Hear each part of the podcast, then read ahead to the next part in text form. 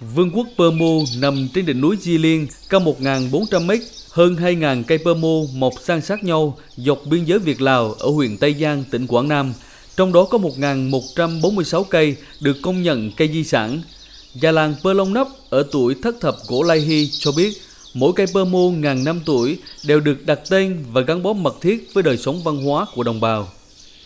Truyền thuyết nói là con người giữ rừng, rừng á là bảo vệ mình thì mình phải bảo vệ rừng. Che chở tất cả không riêng dân mà kể cả bộ đội đều ở trên, ở trên cái giấy núi Trường Sơn này. Từ năm 2018 đến nay, Ủy ban Nhân dân huyện Tây Giang, tỉnh Quảng Nam đã có nhiều cuộc làm việc với Viện Sinh thái học miền Nam thuộc Viện Hàn lâm Khoa học và Công nghệ Việt Nam nhằm chuẩn bị các điều kiện để thành lập vườn quốc gia Pơ Mu. Theo tiến sĩ Vũ Ngọc Long, Giám đốc Viện Sinh thái học miền Nam, thì rừng ở Tây Giang có tính đa dạng sinh học cao, với nhiều loài động vật, thực vật quý hiếm được ghi trong sách đỏ Việt Nam và thế giới. Nếu được công nhận vườn quốc gia Pơ Mu, thì đây sẽ là vườn quốc gia tiêu biểu ở khu vực Trung Trường Sơn với hệ sinh thái tự nhiên và đa dạng sinh học hiếm có. Viện Hàn Lâm quyết định xây dựng một cái đề tài nghiên cứu để thành lập cơ sở dữ liệu cho khu rừng Pơ Mu này để làm cơ sở thành lập cái vườn quốc gia khu bảo tồn thiên nhiên Pơ Mu đầu tiên của Việt Nam tại đây. Thì Viện Hàn Lâm Khoa học Công nghệ Việt Nam đánh giá rất cao giá trị của rừng Pơ Mu này.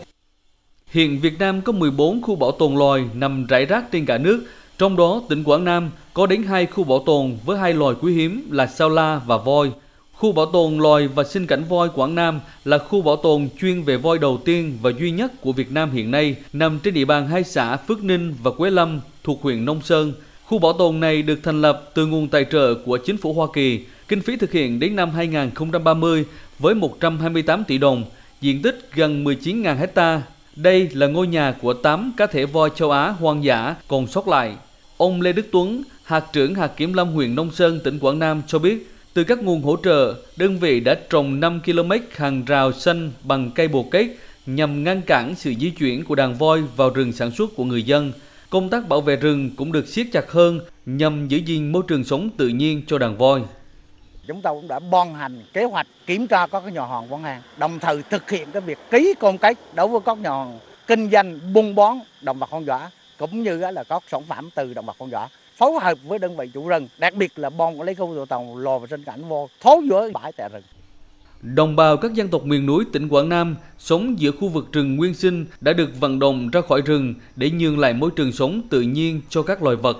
Đây cũng là nỗ lực của tỉnh Quảng Nam trong việc bảo tồn các loài đang bị suy thoái bởi tác động của con người. Ông Từ Văn Khánh, Phó Chi cục trưởng Chi cục Kiểm lâm tỉnh Quảng Nam cho biết, công tác quản lý bảo vệ rừng, bảo tồn các loài động thực vật được phối hợp chặt chẽ giữa chính quyền địa phương, lực lượng chức năng và cộng đồng dân cư. Quảng Nam thì có diện tích rừng tự nhiên khá lớn, gần 470 ngàn ha, tập trung chủ yếu là vùng Tây của tỉnh và đặc biệt là trong các vườn quốc gia và khu bảo tồn. Tỉnh cũng rất quan tâm đầu tư để chúng ta bảo vệ nguyên vẹn cái diện tích rừng tự nhiên ở vùng Tây của tỉnh và trong đó có cái vườn quốc gia sông Thanh cũng như các khu bảo tồn.